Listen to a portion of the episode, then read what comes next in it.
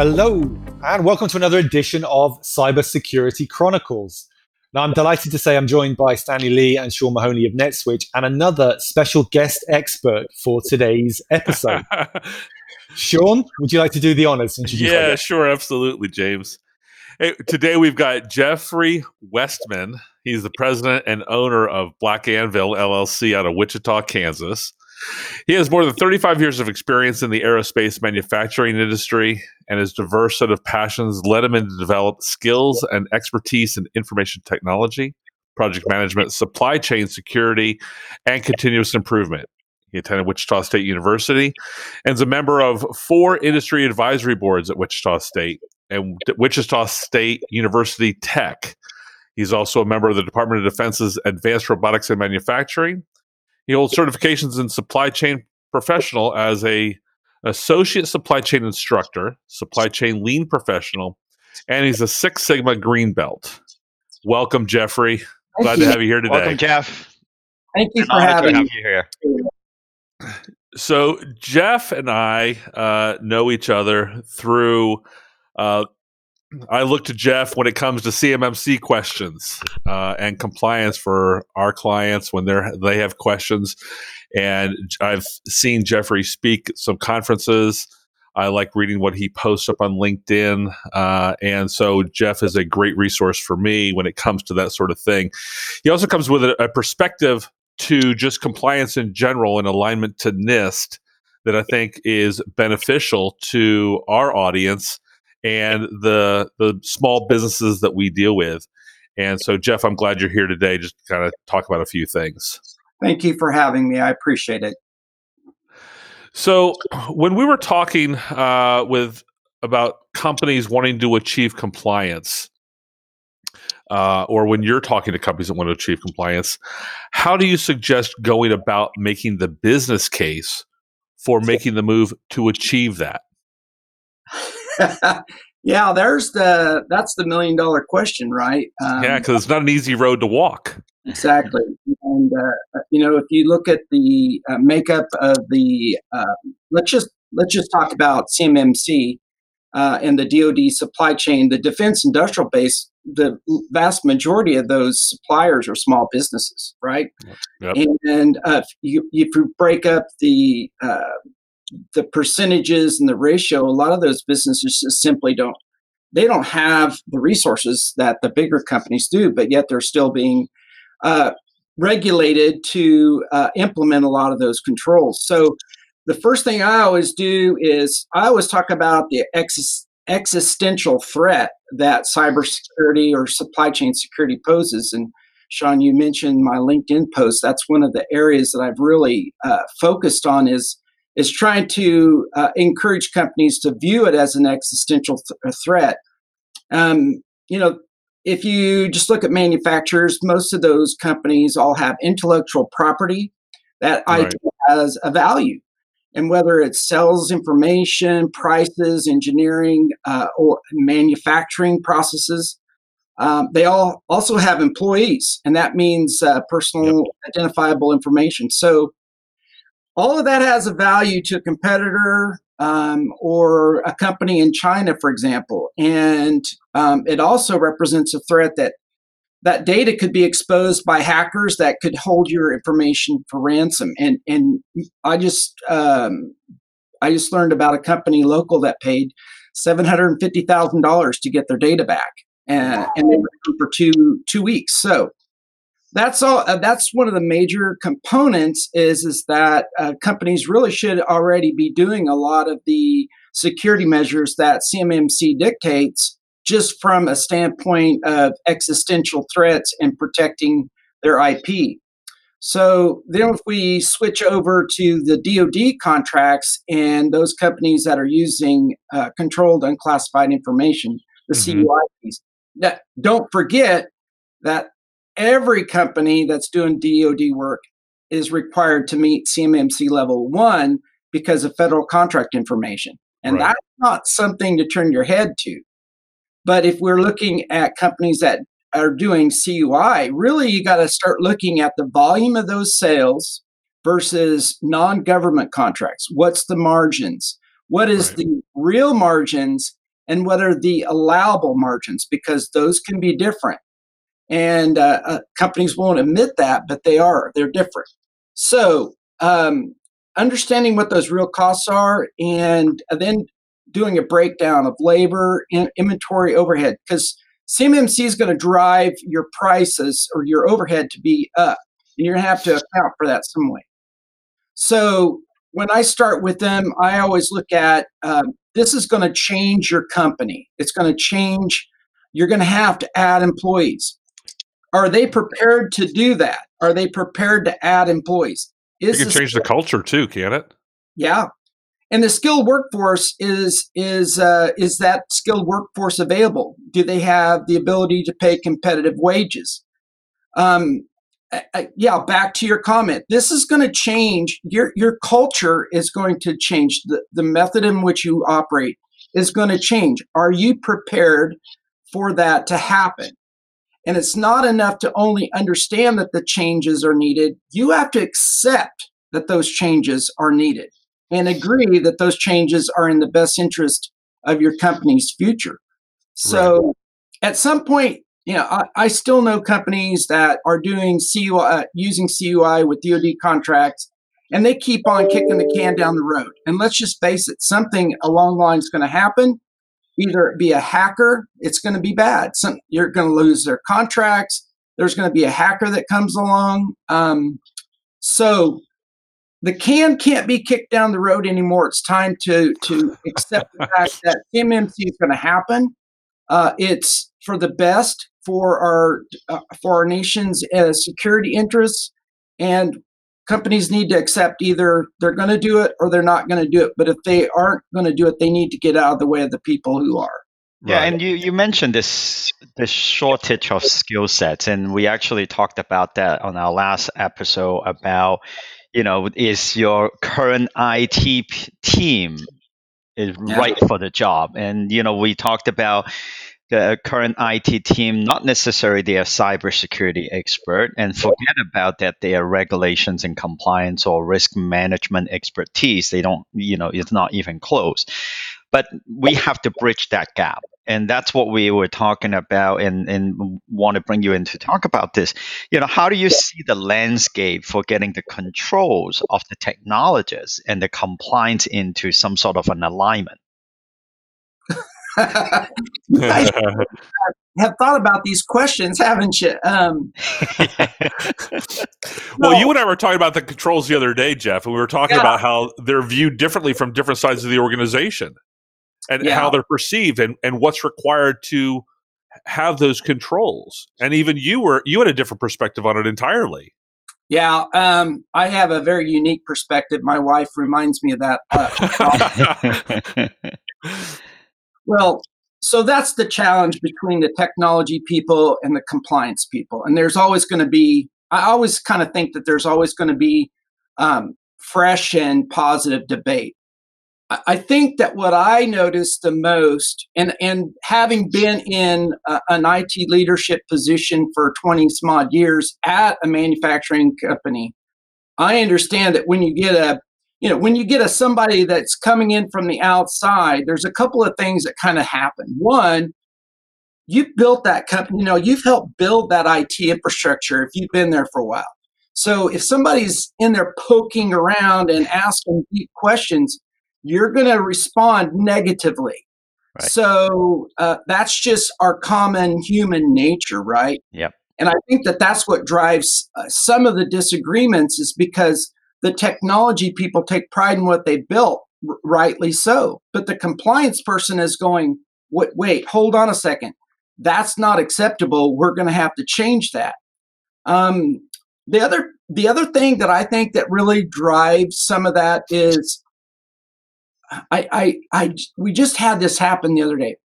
Some of these IT people have been screaming from the rooftops for years about phone going off about the about the um, risks that are posed within the organization and the lack of cybersecurity. And you know sometime this is going to happen. We're going to have a hack. We're going to have ransomware. And they've been trying to say we need to make changes. And the senior leadership's going no no, we don't need to do that. That that that's going to be inconvenient. And so when you have somebody coming in from the outside um, that is uh, telling the senior leadership that okay, no, that's going to need to change, and the senior leadership says, okay, well, whatever we need to do.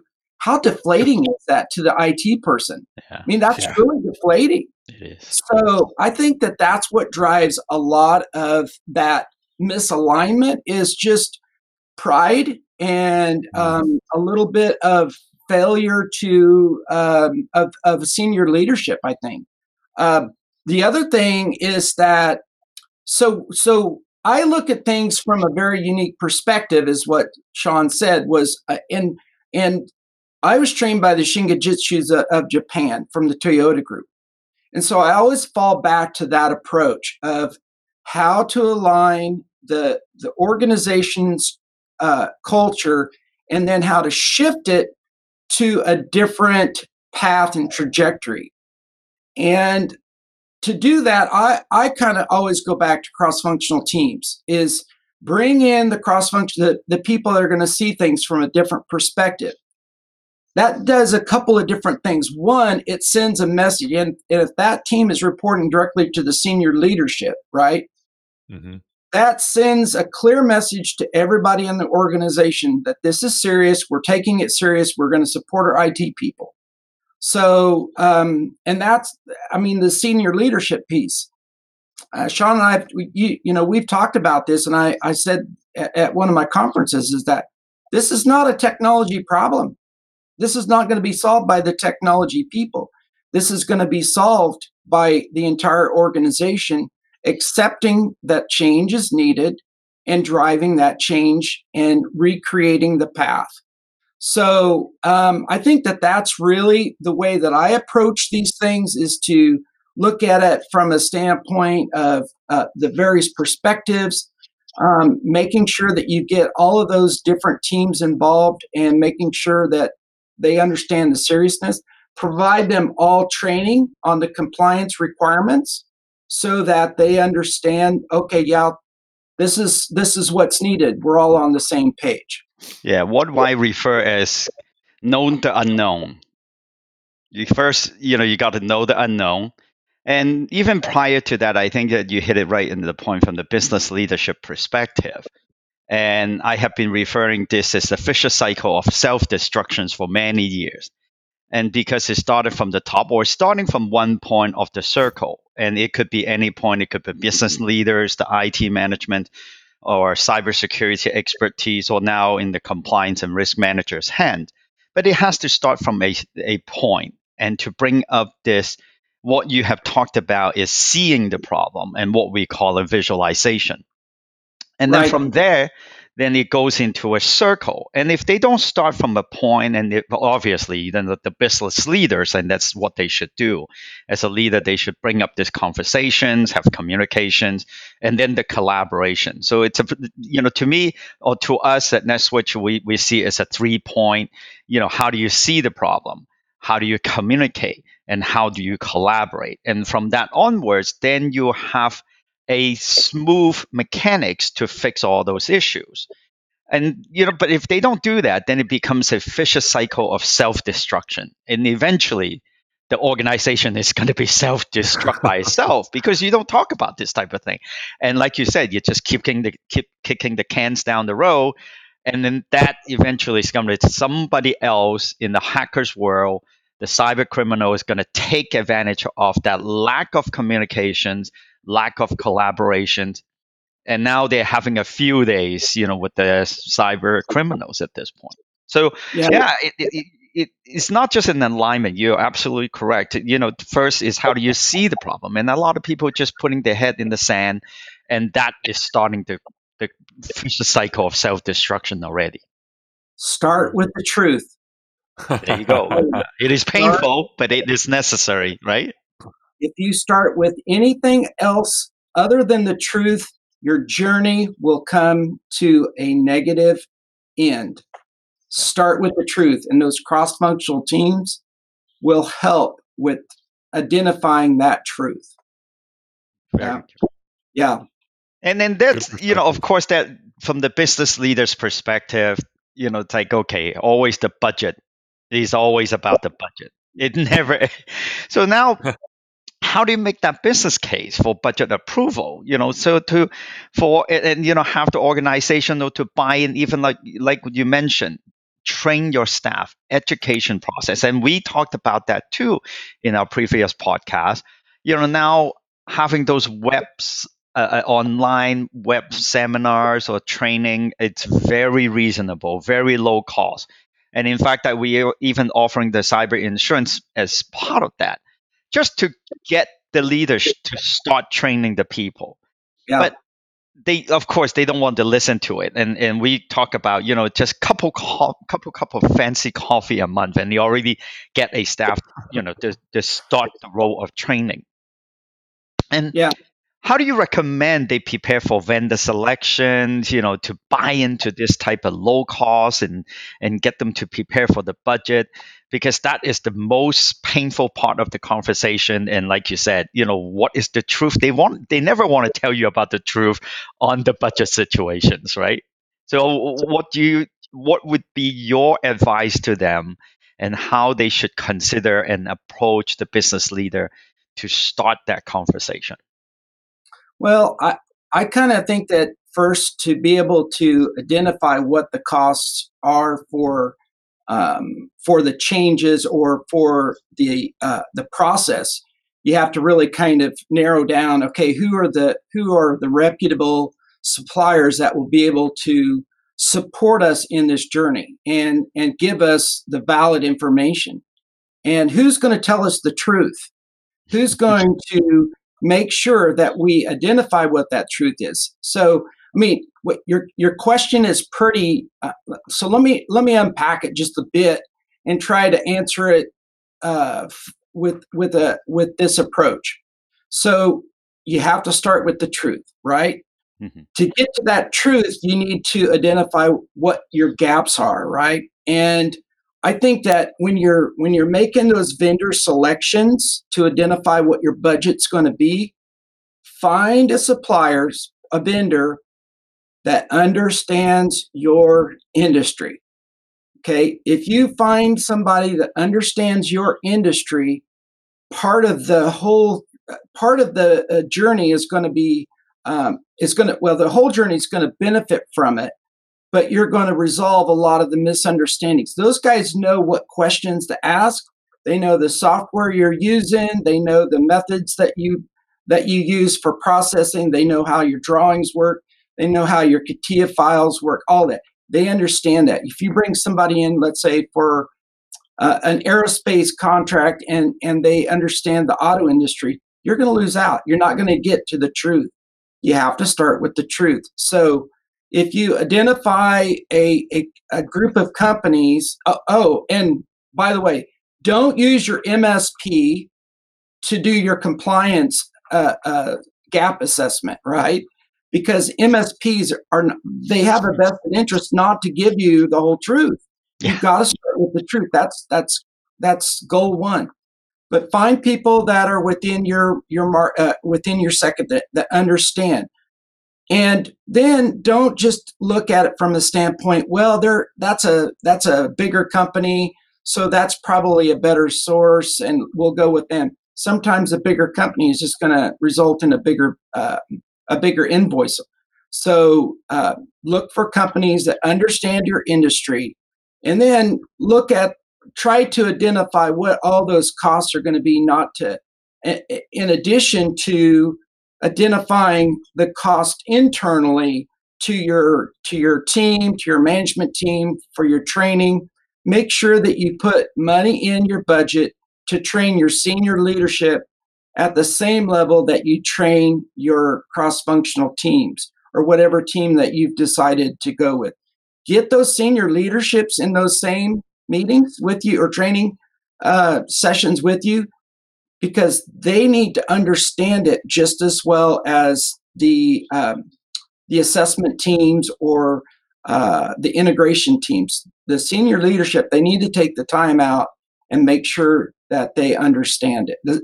Does that make sense? Hopefully, I answered part of your question. yeah, no, no, no. It, it's it. Yeah, it's very helpful, and it's a great starting point. By the way, you mentioned about the gap analysis, and a lot of people still confuse. You know, being a security risk and assessment, gap and gap analysis, all those terminology, and and what I'm trying to lead to with all those terminology, it's just like what you're talking about. You start from a from the truth, and you have spent a lot of time and thank you for sharing that spreadsheet and and that's why I want to talk about the spreadsheet that you have created for the assessment to bring up. right.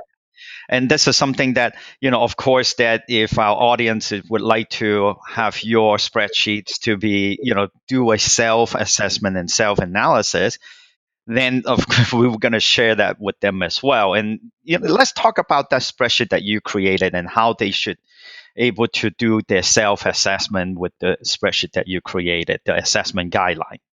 Yeah. So um, when that first interim rule came out, uh, it was like how the, how does these companies score this? There's no there's no methodology. They've given them a um, there was kind of a spreadsheet that uh, I think it was the, the Dib uh, DIBnet pushed out that that was the 801 uh, or 800 171 assessment guide, and it gave you the scores.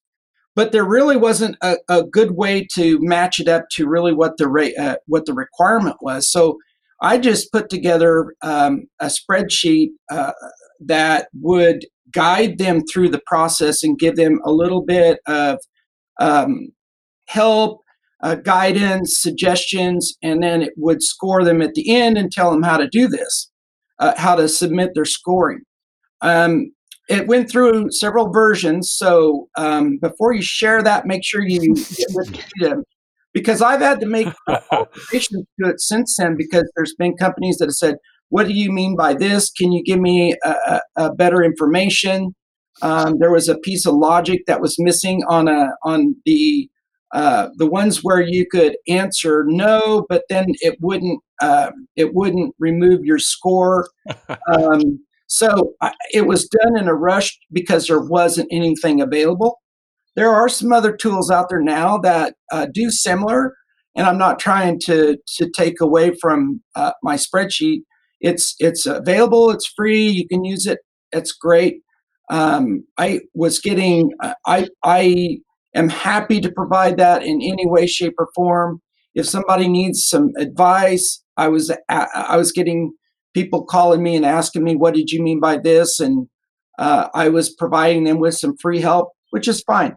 Look, Thank you for yeah offering that too because that's important because we just need them to start at a point and this is a continuation it, it, it's an ongoing process and as the cyber criminal keep being more sophisticated and keeping more you know attack coming then we have to keep up with this evolution. So i think it's just a great starting point and appreciate it. You make that offer to our audience so they can tap into your expertise i think you know the whole thing is we just need to start from at a point and it doesn't mean that we're going to finish at that point. It's just a beginning and that's what we are trying to convey this message to all our audience with you know with this podcast is just to we got to start from somewhere. Yeah. yeah. Business is not as usual anymore. So we got to start from somewhere. And that's, I think that, thank you very much, Jeff. And that's all the time that we yeah. have for today. And I would love to have your final comment before we sign off. Um, start with the truth and make sure to understand that this is about our country's security, our national uh, security, and it's about our warfighter.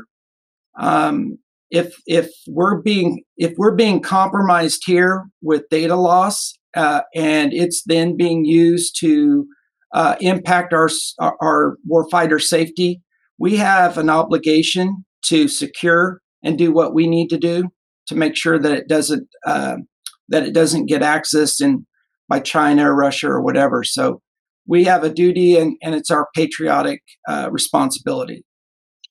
Je- Jeff, can you just let people know how they can get hold of you? What's your website URL? Yeah, uh, blackanvil.llc. Um, Black Anvil. Yeah, blackanvil.llc. you can use. Uh, you can email me at jeff at blackanvil.llc or jeff at blackanvil.email. We'll definitely, we'll definitely yeah, put it on our squad in our podcast with the link. Yeah. I'll, you know what I'll do? Uh, I'll just uh, send you the uh, updated, the most recent version of that spreadsheet. Maybe you can just post on your website. Whatever you want to do, however you'd like to do. It, fine. Yeah. We'll make sure our audience will be able to reach you. Yeah. No worries. Yeah. Happy to. Good. Um, I, well, we I, could go on for hours talking about this stuff with Jeff. We, didn't oh. even, we didn't even get to other parts of the supply chain conversation I wanted to have with you. Yeah, well, I'm happy to come back. I, I always enjoy talking about this topic. I, I um, it's something, Sean. I think you made comment uh, up in Kansas City that you could see the passion, and this is something that I'm very passionate about. And if I could afford Absolutely. to it, I'd do it for free. Thank you. I don't think your wife would let you do that. I know she's, she's pretty by the hour.